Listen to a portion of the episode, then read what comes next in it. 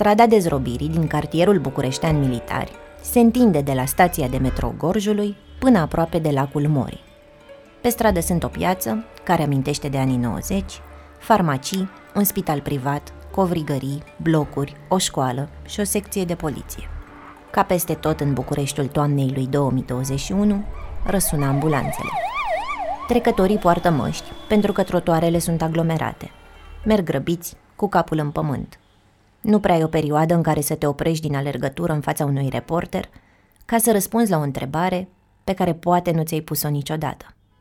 De ce se numește așa strada dezrobirii? Stau de 47 de ani aici, dar nu știu Pe strada dezrobirii. De, deci dacă mă întrebați de Iuliu Maniu, știu că s-a schimbat, era Da. păci, dar de asta nu. Ce dezrobiră fi, nu? Am pus întrebarea asta de zeci de ori în ziua în care am bătut strada de sus în jos.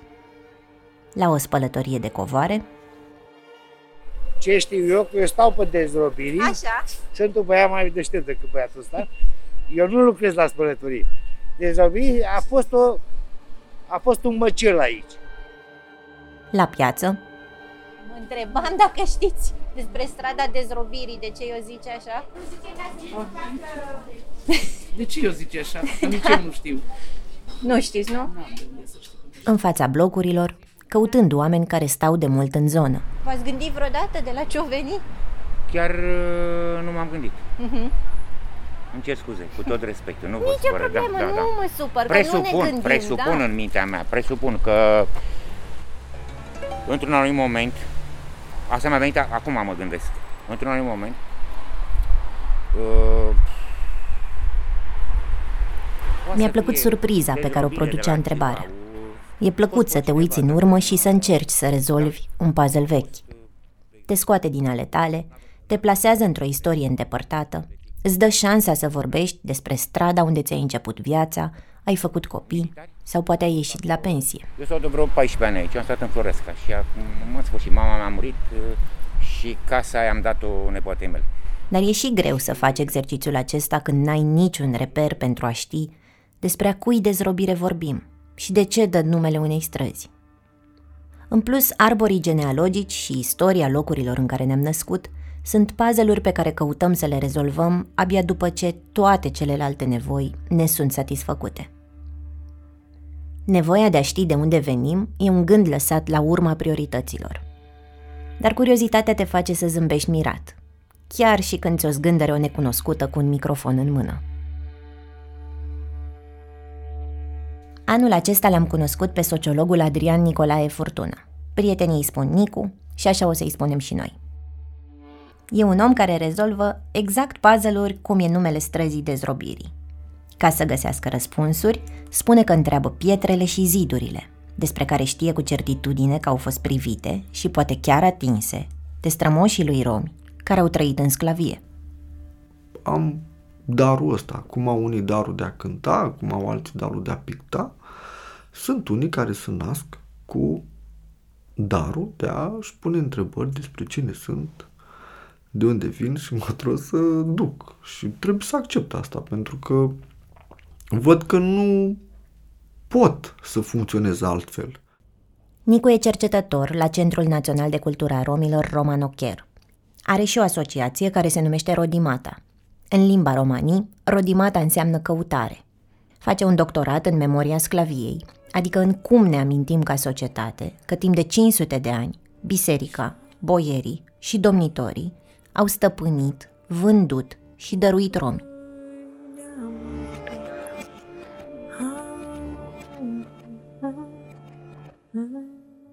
Scormonește în arhive după documente de acum sute de ani.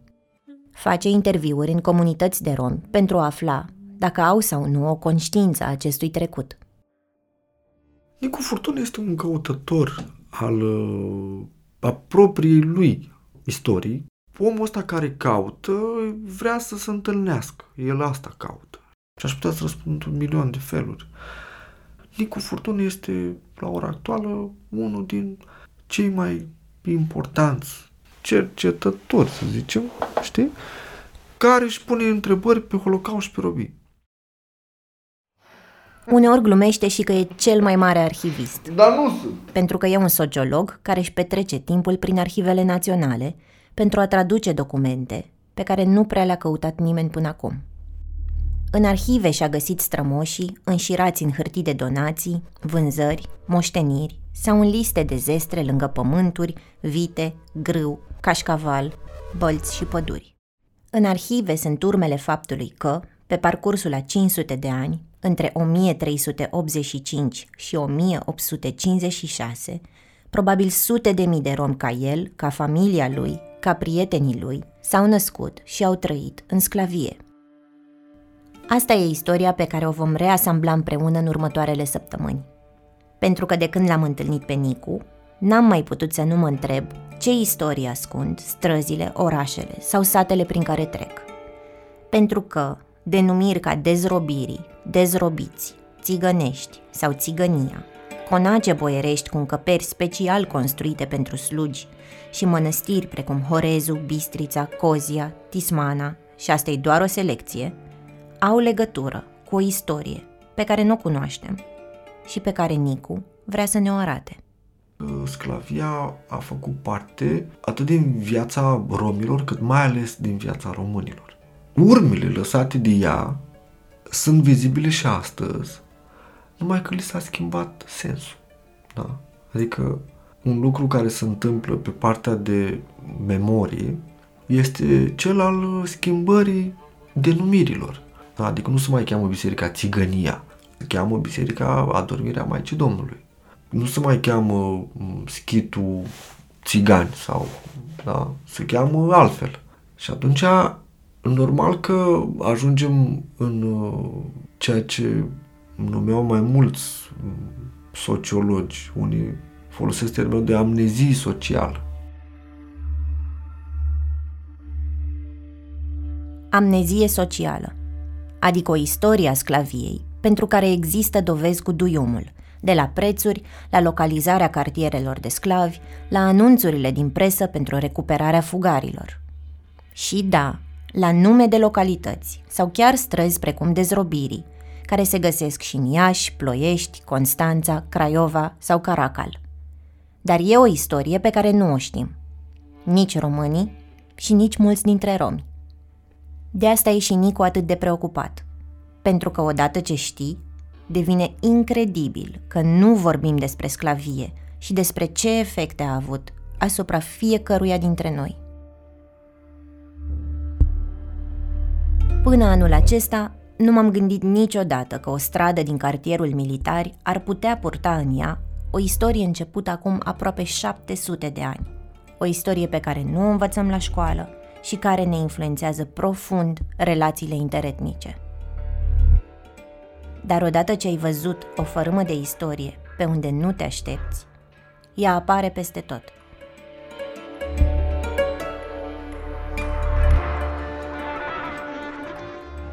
Sunt Ana Ciobanu, iar tu asculți Obiceiul Pământului, un podcast despre cei 500 de ani de sclavia romilor și despre efectele și costurile acestei istorii nevăzute.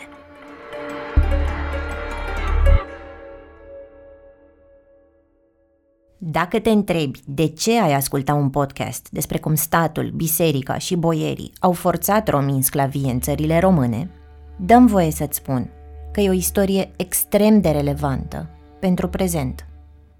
Sclavia ne-a deformat pe toți. Dacă vrem să avem relații pe care să nu ni le dicteze o istorie aproape necunoscută, avem nevoie să ne întâlnim cu acest trecut, ca să avem apoi ocazia vindecării. Nu o să fie o călătorie ușoară, însă o vom face alături de istorici, sociologi, activiști și artiști romi care au explorat deja această moștenire. Începem cu Nicu. Zic ceva să văd dacă te au bine. Zic ceva, mă auzi bine? Încerc. Lipsa informației creează ruptura și fractura asta a identității. Și interesant, adică când spunem eu îmi fac doctoratul la Institutul de Cercetare a Calității Vieții și lumea gândește în general că calitatea vieții este legată de câți bani ai în buzunar, ce ai mâncat, unde stai. Sunt importante și lucrurile astea. Dar calitatea vieții înseamnă și să știi cine ești, să știi cine sunt bunicii tăi, strămoșii tăi, să știi încotro te îndrepți, da? Și asta face parte tot din conceptul ăsta larg al calității vieții. Și atunci uh, rămân pe, pe premisa asta, că romii au mare nevoie în, în prezent să, să vină în contact cu ei înșiși. Recuperarea memoriei sclaviei e o misiune pe care Nicuș și-o asumă, în primul rând pentru romi. Pentru cei care vor avea nevoie de informații pentru căutările lor identitare. Dar munca lui e și pentru români, căci avem multe de învățat despre trecutul nostru comun – ok, vorbim despre efectele sclaviei în rândul comunităților de romi, dar de ce să nu vorbim și despre efectele sclaviei în rândul populației majoritare? Da? Adică ce a însemnat pentru, pentru românul de rând din uh, secolul XIX să se vadă vecin cu sclav și să fie obligat să se raporteze la el ca la egalul lui. Deci să nu ne punem întrebările astea. Nicu are 37 de ani. E tatăl unei fete care e în clasa 6 și crede că elementele care îl fac rom sunt limba și muzica, cu care spune că se răcorește. A crescut în Bârlad, orașul pe care l-a ales mama lui, absolventă de liceu industrial și o vreme strungăriță. Mama nu a vrut să locuiască în comunitatea tradițională din satul buzoian în care se născuse tatăl lui Nicu. El a copilărit așadar pe o stradă pe care trăiau mai mult români. Își căuta comunitatea de romi în piața din oraș sau în vacanțele la țară, căci acolo putea să audă limba, să asculte glumele și să simtă că aparține. În satul familiei paterne, Nicu simțea că se întâlnește cu adevărat cu cine e. Naț, ți-am zis că mă duceam la mormântări ca să văd cum e comunitatea. Sau la priveghiuri când mergeam, era foarte mișto pentru că veneau cu lăutari să cântă, Uh, la noi, na, priveghiurile, știi, vine lumea cu mâncare caldă, cu aia, cu friptură, cu pește, cu nu știu ce, adică e o chestie de, chiar e de comunitate. Nu știu, nici acum nu știu câți verișoare am și câte verișoare, cred că am vreo 50. Și când mă duceam acolo și veneau verișoarele mele și mă luau de gât și mă iubeau și asta și, bă, era bombă faptul că vedeam că se vorbește romanii, numai romanii. Copiii mici vorbeau numai romanii, se duceau la grădiniță și nu știau românește. Pe când uh, pe mine m-am învățat romania acasă ca și cum ai învățat o franceză acasă. Știi? Mm. Pentru mine, chiar pentru mine, limba romanie a fost limbă de salon. A vrut de mic să știe de unde vine. De asta în clasa noua, când diriginta i-a pus să scrie cine vor fi peste 20 de ani, Nicu a notat. Că voi studia istoria și cultura romilor. Dar chiar și când te-ai născut cu darul de a-ți pune întrebări, cu un bunic care îți povestea istorie, chiar și când mergi la școli bune și îți propui de la 14 ani să afli de unde vii, povestea sclaviei tot ajunge greu la tine. Pentru Nicu, sclavia a adus răspunsuri și explicații pentru injurile pe care le-a auzit în copilărie de la majoritari pentru bodyguardul care nu a vrut să-l lase să intre în discoteca unde a avut balul de absolvire a liceului. Oamenii sunt um, educați de mici că romii sunt într-un anumit fel și atunci în, în comportamentul oamenilor se produc niște um, reacții organice, adică senzația de silă, senzația de scârbă, de a sta lângă cineva, de a atinge pe cineva. Discriminarea a plutit în jurul lui și al familiei lui, dar odată ce le-a ancorat istoric, a înțeles cât de vechi și de adânci sunt de fapt stereotipurile românilor despre romi. După liceu, Nicu a început facultatea de sociologie din București, iar din 2007 a devenit voluntar la Centrul Romilor Amare Romența, unde a întâlnit-o pe Delia Grigore, etnolog și antropolog. De la ea a auzit pentru prima oară despre sclavie. A pornit într-adevăr Adrian Nicolae Furtună de la noi, de la Mare Romența și a fost prins de idee și a început să intre mult în arhive și pe Holocaust și pe sclavie și a început să scrie niște cărți foarte interesante pe această temă și să facă cercetări. În studenție, Delia Grigore i-a încredințat lui Nicu un proiect de cercetare despre deportarea romilor în Transnistria în al doilea război mondial. Holocaustul romilor era un subiect care îl măcina pe Nicu de acasă, pentru că bunicul îi povestise ce se întâmplase în 1942. Atunci, peste 25.000 de romi din România au fost încărcați în vagoane de vite și trimiși pe malul râului Bug, la granița cu Ucraina. 11.000 dintre ei nu s-au mai întors și-au pierdut viața de frig, foame și epidemii. Eram păziți. Era spăzit. Vai de capul meu. Eram păziți pas cu pas. N-aveam să mă ierți, nu aveam Aici îl auzi pe Nicu conducând interviurile filmate pentru Sostar Narovas, De ce nu plâng? Un documentar despre Holocaustul romilor. N-avea voie nici apă, nici... Avea 23 de ani când a început interviurile cu supraviețuitorii Romei Holocaustului. Străbătea țara cu trenul sau cu mașina. Mai târziu, a luat-o pe teren și pe fica lui Natasha. Voia să-i arate ce înseamnă să te întâlnești cu o istorie vie. Dacă tu nu știi despre chestia asta, n-ai cum să începi să o studiezi. Adică, dacă eu aș fi știut despre sclavie în 2007, poate că nu aș fi început cu Holocaustul, poate că aș fi început cu sclavia. Dar pentru mine Holocaustul avea deja o reprezentare socială, adică însemna ceva. Reprezentarea socială despre care vorbește Nicu ar fi însemnat ca sclavia să apară în poveștile părinților și bunicilor, să-ți fie aproape, măcar ca o istorie orală, despre care să poți purta o conversație. Despre Holocaust auzise acasă, despre sclavie nu. Pentru că nu s-a discutat nici în casele romilor, nici în ale majoritarilor, nici la școală, nici la muzeul de istorie, nici la biserică. Ne este încă greu să cuprindem un termen atât de puternic și de străin cum e sclavia. Așa că tocmai pentru că termenul sclavie ni se pare străin de România, hai să facem o pauză și să lămurim o treabă, că poate deja te întrebi de ce nu folosesc robie. Poate ai mai auzit la școală termenul de robie, folosit adesea pentru prizonierii de război. Românii cădeau în robie la turci, tătarii cădeau uneori în robie la noi.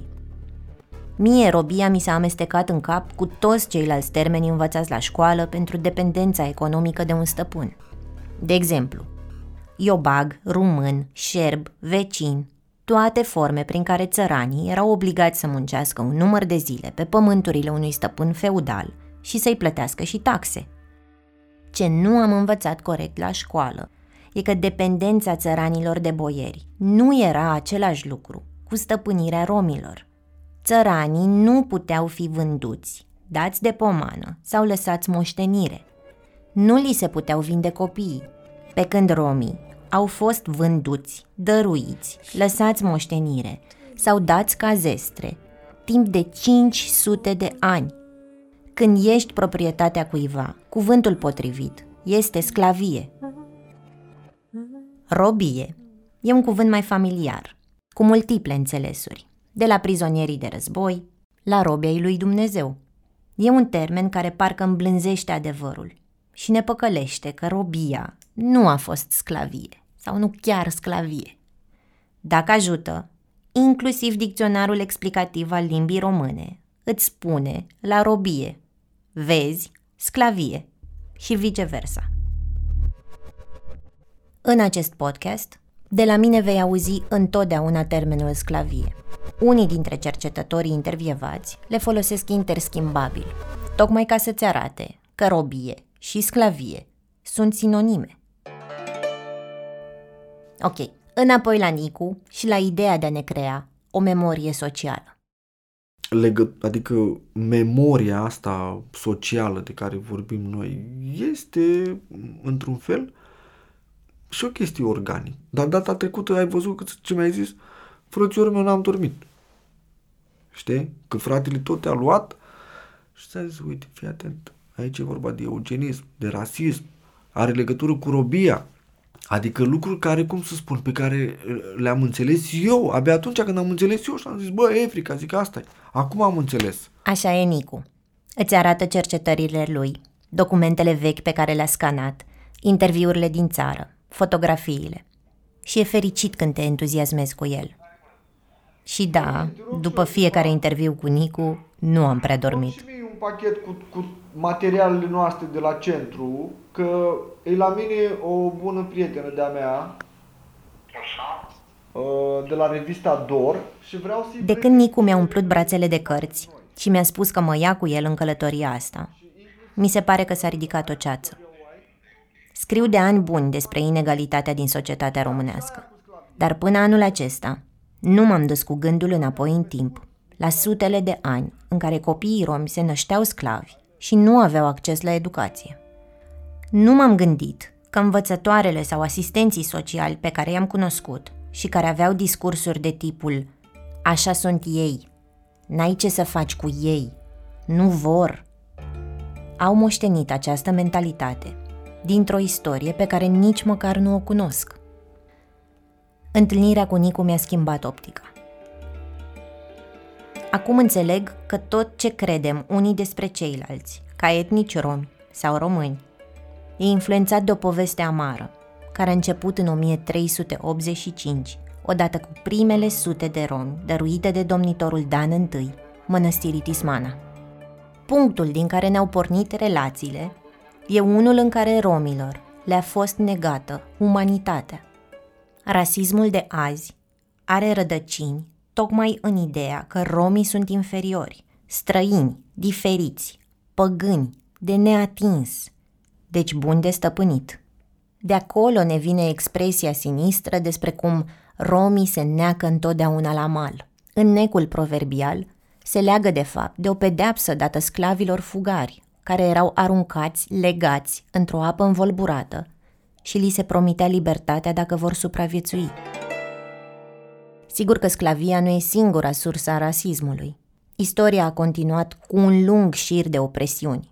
De la Holocaust, la violențele interetnice din anii 90, când minoritatea Roma a fost pentru prima oară recunoscută oficial, la proprietarii de azi, care nu își închiriază casele romilor, la angajatorii care exclud un candidat pe baza etniei, la părinții care încă mai spun Fii cu minte că te fură da, am să evit să repet și eu cuvântul peiorativ cu ț.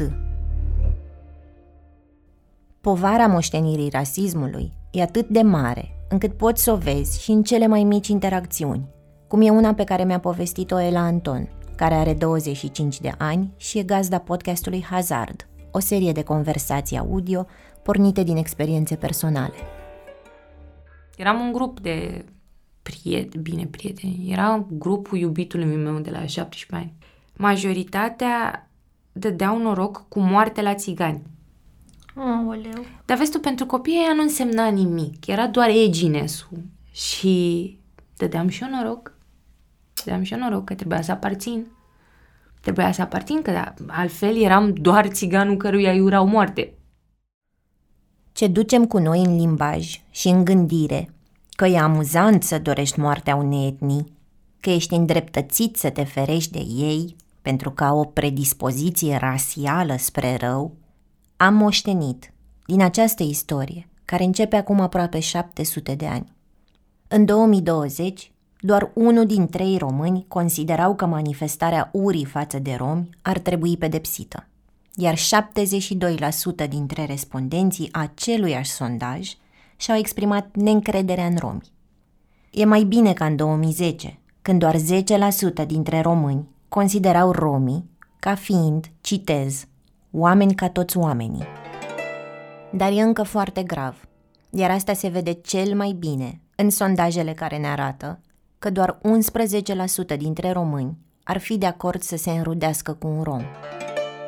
Tatăl iubitului Elei, de la 17 ani, se încadrează în statistica de mai sus. La prima întâlnire cu Ela, bărbatul a aruncat cu o sticlă de apă minerală pe ea.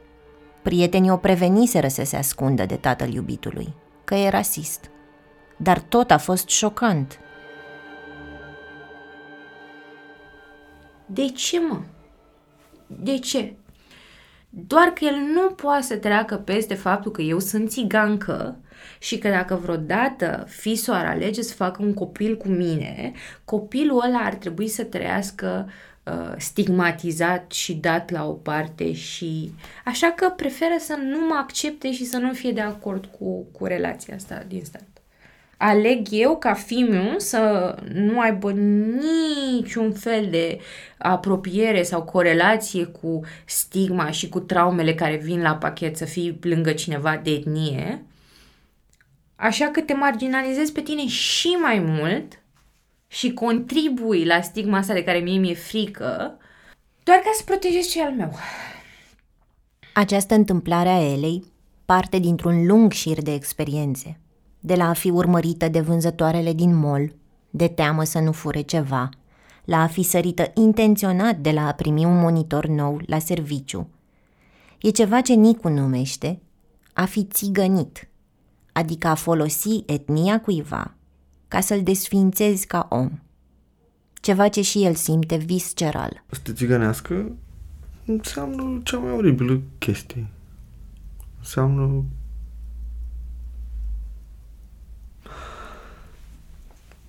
înseamnă să nu mai, că nu mai ești tu în momentul ăla. Adică acum eu sunt Nicu Furtună, sociolog, consilier la Centrul Național de Cultura Romilor, director la Rotimata, membru în Centrul de Istoria Eugenismului și a Rasismului din România, de la Academia Română, dar în momentul în care unul zice mă face țigan a, pe stradă, înseamnă, adică eu, e, e statutul, cum să zic, exact ăla din robii. Faptul de a, de a te țigăni cineva uh, și mai cu seamă, cum să zic, dacă se întâmplă chestia asta din partea uh, familiei în care, să zicem, ai început să trăiești, a familiei de români, mă refer la căsătorii mixte, uh, înseamnă o demontare a tot ceea ce ești tu, știi? Și înțelegi că, înțelegi în momentul ăla că tu ai fost acceptat acolo doar din cauza că ai două mâini, ai două picioare, ai uh, țâții sau nu știu ce, adică ești, pare a fi o ființă umană, dar uh, la un moment dat, nu, când se întâmplă niște chestii urâte, ți se reamintește de fapt că ție ți s-au acordat uh, niște uh, cum să spun, niște credite, niște, adică... S-a făcut o favoare. S-a făcut o favoare, exact. Știi? Și cred că a te țigăni sau a țigăni pe cineva înseamnă ai uh, spulbera identitatea. Folosirea etniei ca o armă împotriva romilor este moștenirea celor 500 de ani de sclavie. Hai să vă spun ce înseamnă sclavia. Înseamnă romi în proprietatea bisericilor, boierilor sau a statului. Înseamnă prețuri. În 1600, un bărbat rom bun de muncă valora cât un cal. În 1814, mănăstirea Znagov vindea un sclav cu prețul a patru bivoli. În 1838, un bărbat de 29 de ani costa 40 de galbeni, cam cât o pianină modestă sau 20 de chitare. Hai să vă mai spun ce înseamnă sclavie. Pedepse, bătăi cu biciul, coarne și lanțuri pe gâturile și picioarele fugarilor, copii smulși din familie, nunți organizate de stăpânii care decideau cine cu cine să se înmulțească. Violul și abuzul repetat al fetelor rome, de care stăpânii puteau dispune după bunul plac. Dincolo de discriminarea și de inegalitatea din prezent, când deschizi ușa către trecutul sclaviei, abolite în 1856, te lovești de suferințe adânci, moștenite din generație în generație, de întrebări despre cine ești și de ce îi se întâmplă poporului tău atâta nedreptate.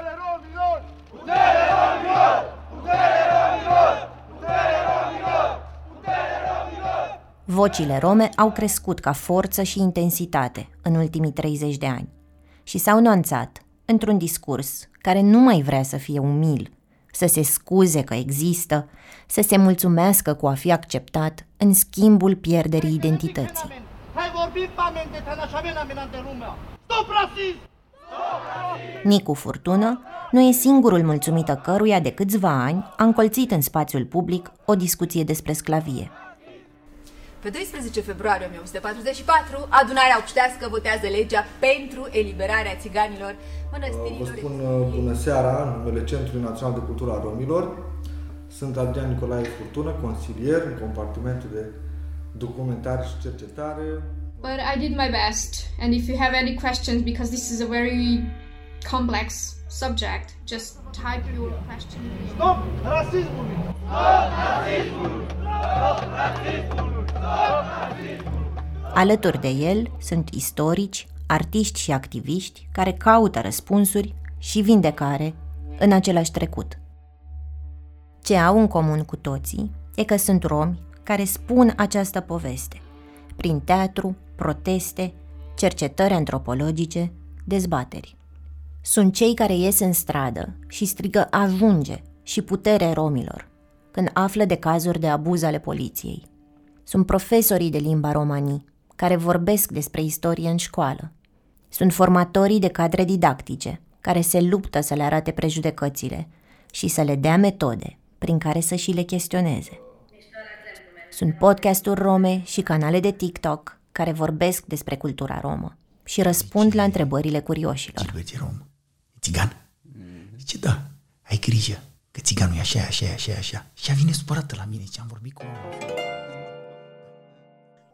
Sper să tai părțile lacrimogene, dar e greu să... Una dintre aceste voci e și Margareta Matache, care prietenii îi spun Magda și care crede cu tărie că rasismul este explicația pentru necunoașterea în care trăim. Este într-adevăr uh, răpirea umanității romilor în fața sau în ochii gagiilor. Din... Magda a condus timp de șapte ani una dintre cele mai importante organizații neguvernamentale rome, Romanii Cris, și a fost în mijlocul proiectelor pentru desegregarea școlilor din România.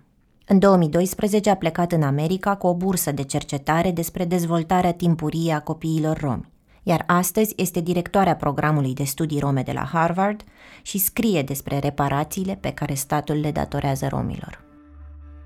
Pentru Magda, justiția reparatorie înseamnă în primul rând a spune adevărul despre trecut – nu doar prin discursuri publice ale înalților funcționari români, ci și prin manuale școlare, prin muzee, media și artă, prin politici publice care adresează direct inegalitatea socială și economică produsă de sclavie.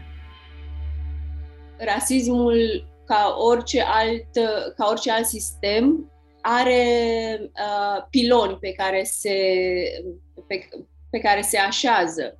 Și din punctul meu de vedere, uitarea și negarea și distorsionarea istoriei romilor uh, și, în principal, uh, a, a sclaviei um, este un, un element important și un pilon al rasismului antiromi, uh, care îi ajută pe români să justifice moral acțiunile împotriva romilor, care îi ajută pe români să treacă pe lângă romi care sunt bătuți sau care sunt uh, extrem, extrem de, de săraci și să nu, să nu le vadă umanitatea și să nu aibă Ca și Nicu, Magda a aflat că romii au fost sclavi abia în studenție. Eu vin dintr-o, dintr-o familie în care um, activism, activismul rom a fost o realitate Uh, de la începutul anilor 90, când eu eram copil și atunci pot să spun că am avut acces la, la informații, știam despre violențele împotriva romilor de la Hăderen, de la Polintin, uh, din, din, din toată țara, însă nici atunci, în momentele alea în care am fost înconjurate de, de activiști romi, nu, nu, nu, nu am aflat despre, um, uh, despre sclavie. Am început să, aflu despre sclavie când uh, m-am uh, uh, când am mers la Asociația Studenților Romi ca voluntar, deci asta înseamnă că aveam poate 18-19 ani.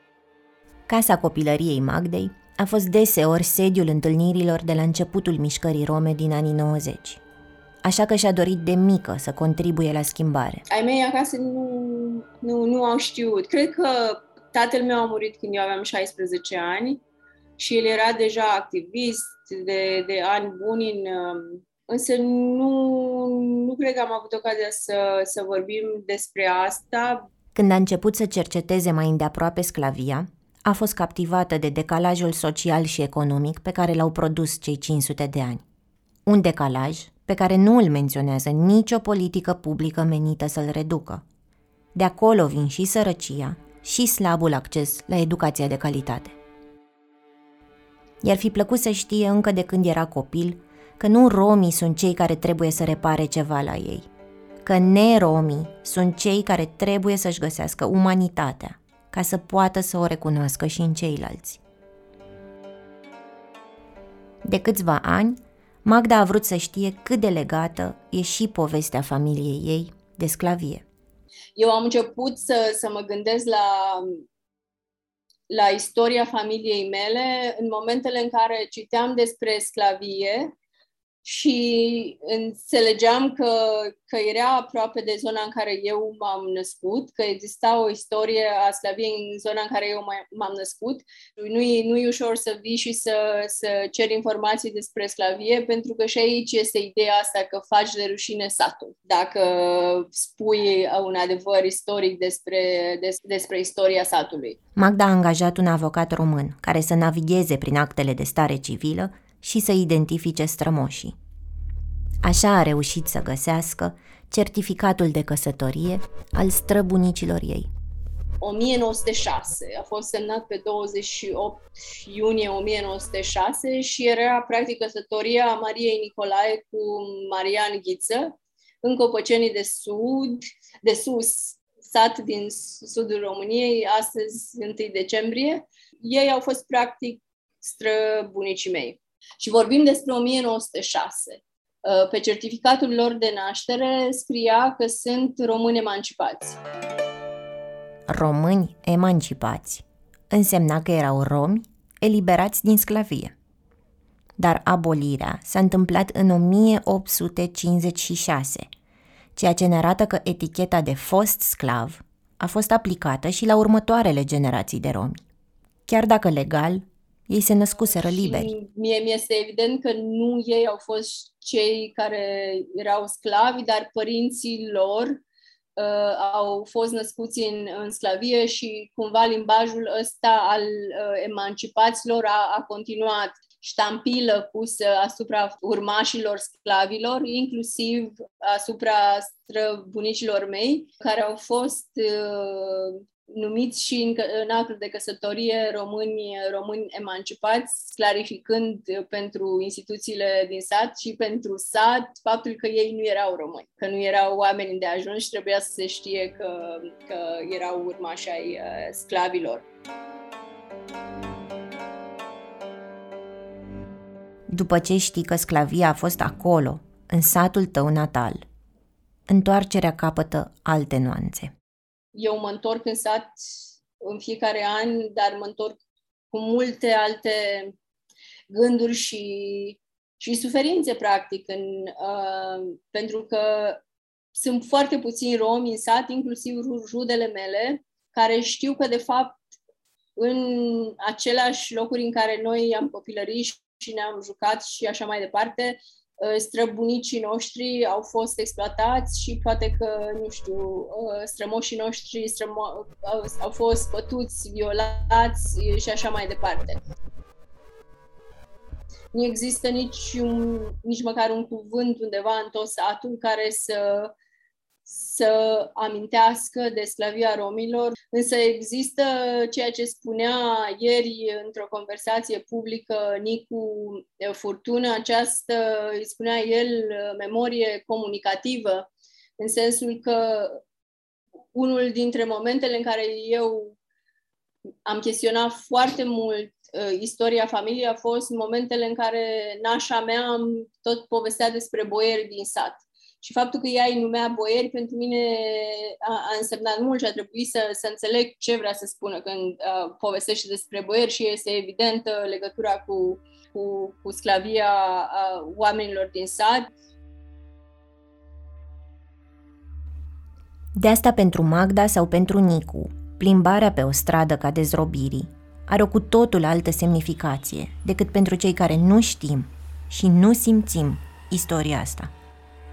Pentru ei, termenul vorbește despre sute de ani în care strămoșilor nu au fost considerați oameni și despre un prezent în care mulți dintre ei încă se luptă pentru acest statut.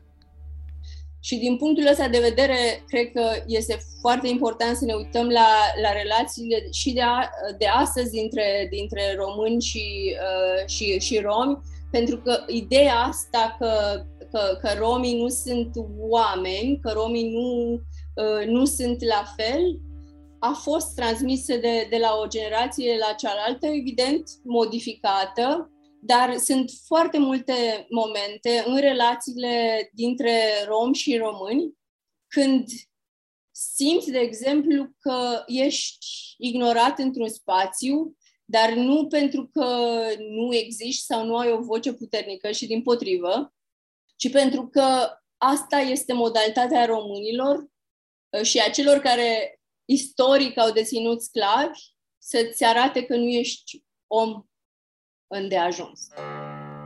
Dar nu doar părinții și bunicii care transmit aceste idei de superioritate sunt sursa rasismului pe care îl perpetuăm de sute de ani. Nicu Furtună vine să pună punctul pe ei. De ce nu știm povestea sclaviei, dar perpetuăm rasismul care a alimentat-o? Ești uh, rasist pentru că așa ai fost învățat, pentru că așa ai fost educat. Știu că sunt dur, dar de către stat. Noi vorbim de 5 secole de sclavie, dar ok, nu avem un monument al sclaviei sau al robiei. Nu există așa ceva.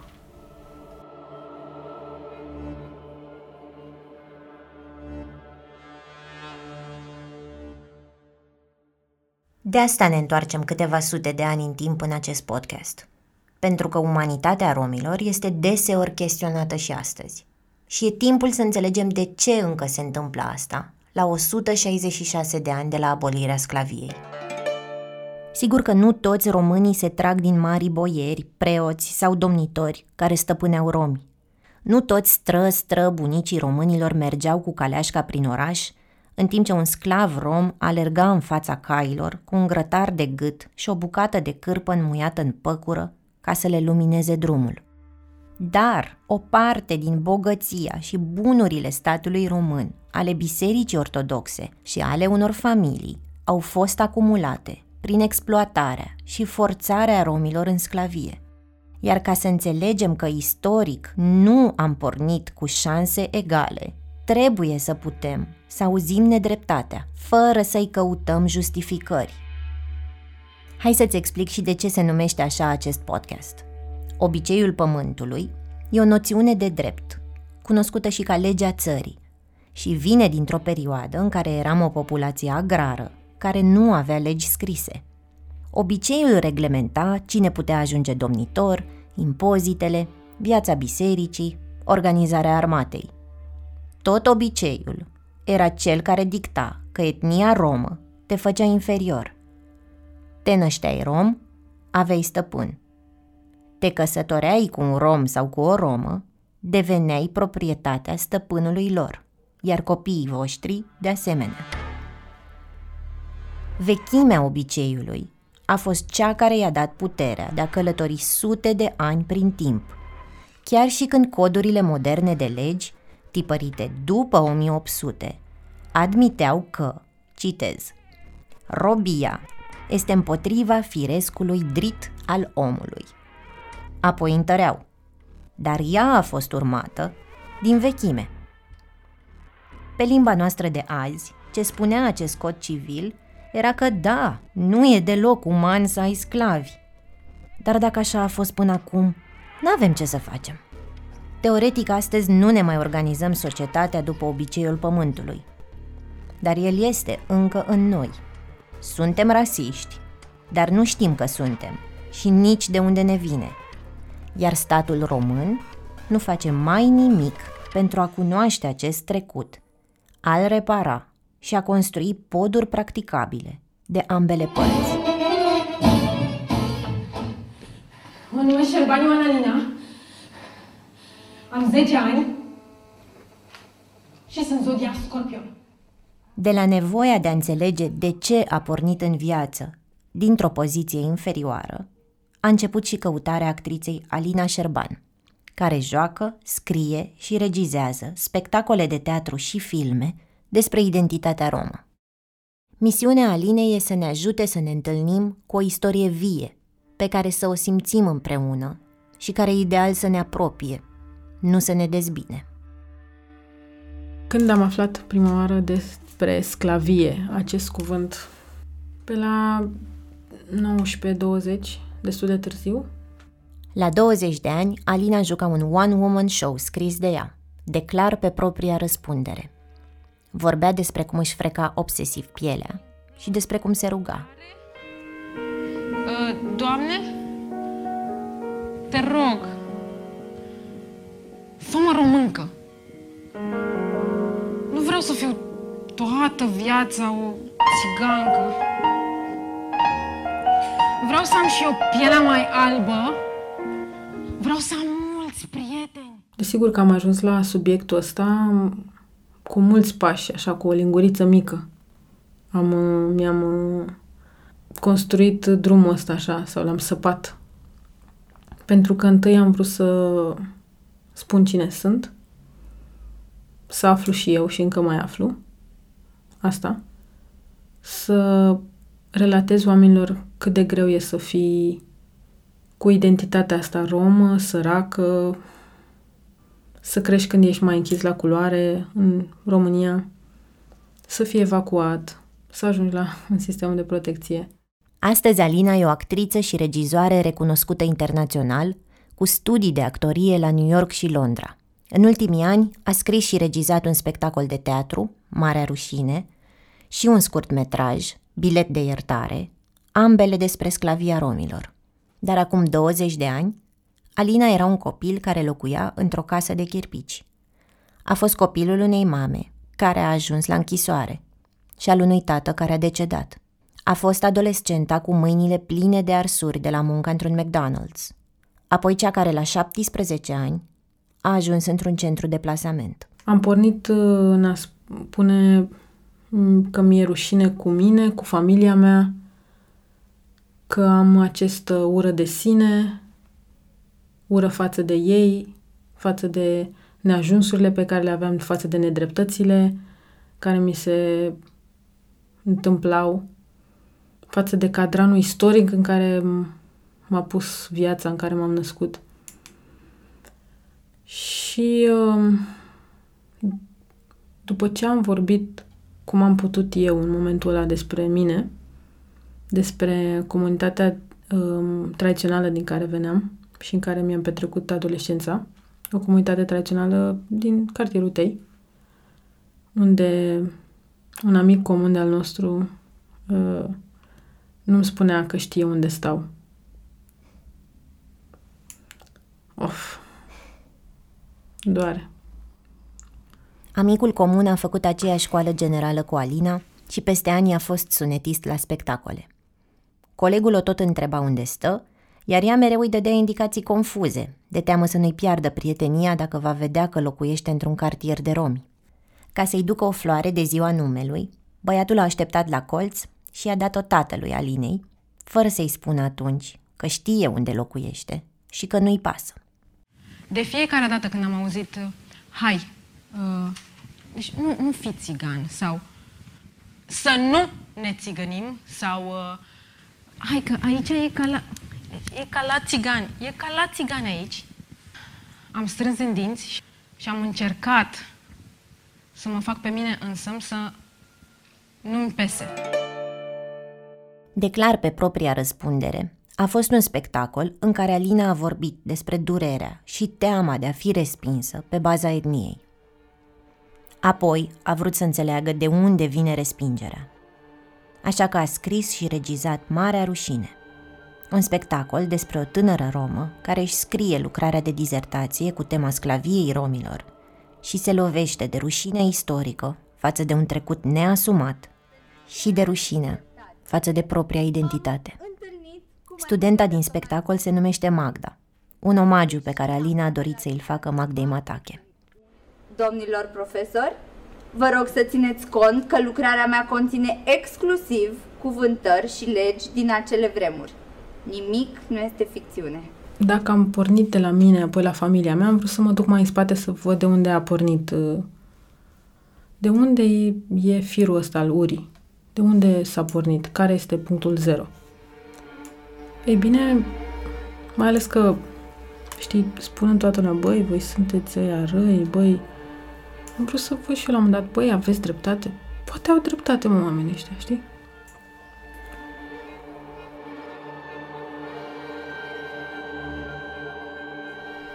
Și toate, toate, toate drumurile duceau la Roma, duceau la sclavie, uh, punctul zero al relației noastre, uh, romi-români. Adică relațiile noastre au început odată cu sclavia. Și totuși pare încă un capitol necunoscut și ascuns al istoriei României. Un uh, domn uh, își întărea proprietățile. Cum te duci acum la notar și îi spune, eu am trei mașini și patru case, ei bine, așa aveau ei, dădeau 40 de sălașe mănăstirii Tizmana. Și uh, pentru că nu se știa, și mie mi s-a părut, mai poate, tot nu venea să cred, nu știu, așa, adică parcă mi se părea așa un secret foarte mare.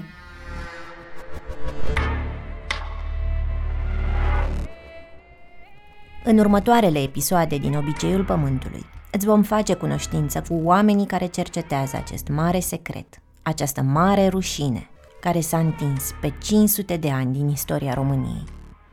O să-i mai auzi pe Nicu, Magda și Alina, dar și pe alții în episoadele viitoare, vorbind despre ce urme a lăsat sclavia, cum influențează stima de sine a romilor, ce contribuție are rasismul la realitățile prezentului dar și ce le datorăm strămoșilor celor pe care i-am tratat, ca pe proprietăți.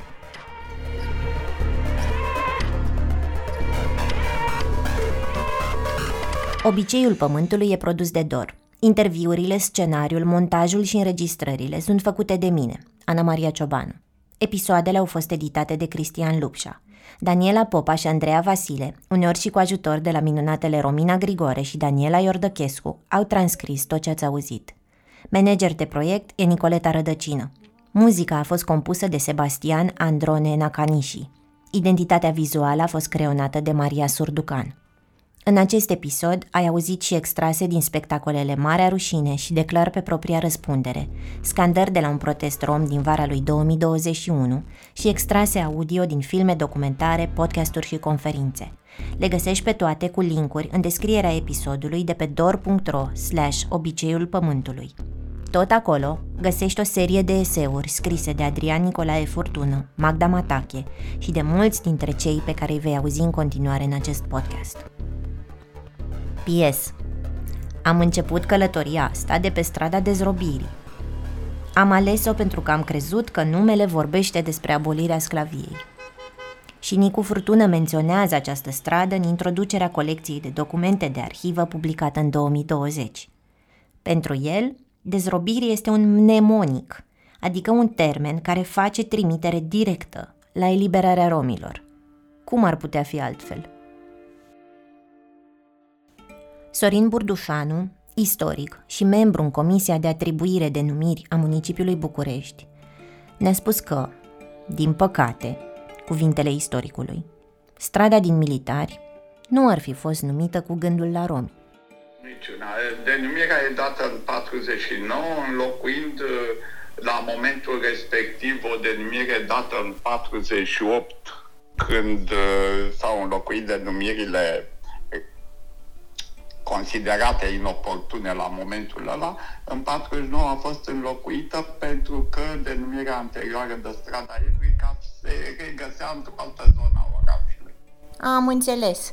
Și dezrobirea se referă la o situație la modul general, nu la țigani, la rob, pardon. Nu avem, nu are nicio conotație de natură. Ați auzit reflexul de adresare cu ț, dar și reflexul de corectare.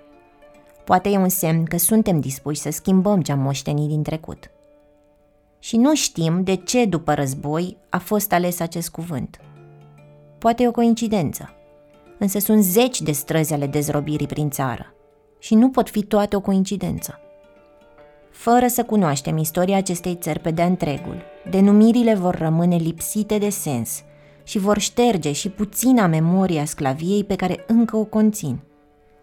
Asta simte și Nicu că a rămas după zecile de ani de comunism care ne-au uniformizat, după o istorie națională centrată pe eroi și vitejie și un vid de asumare al capitolelor lipsite de umanitate.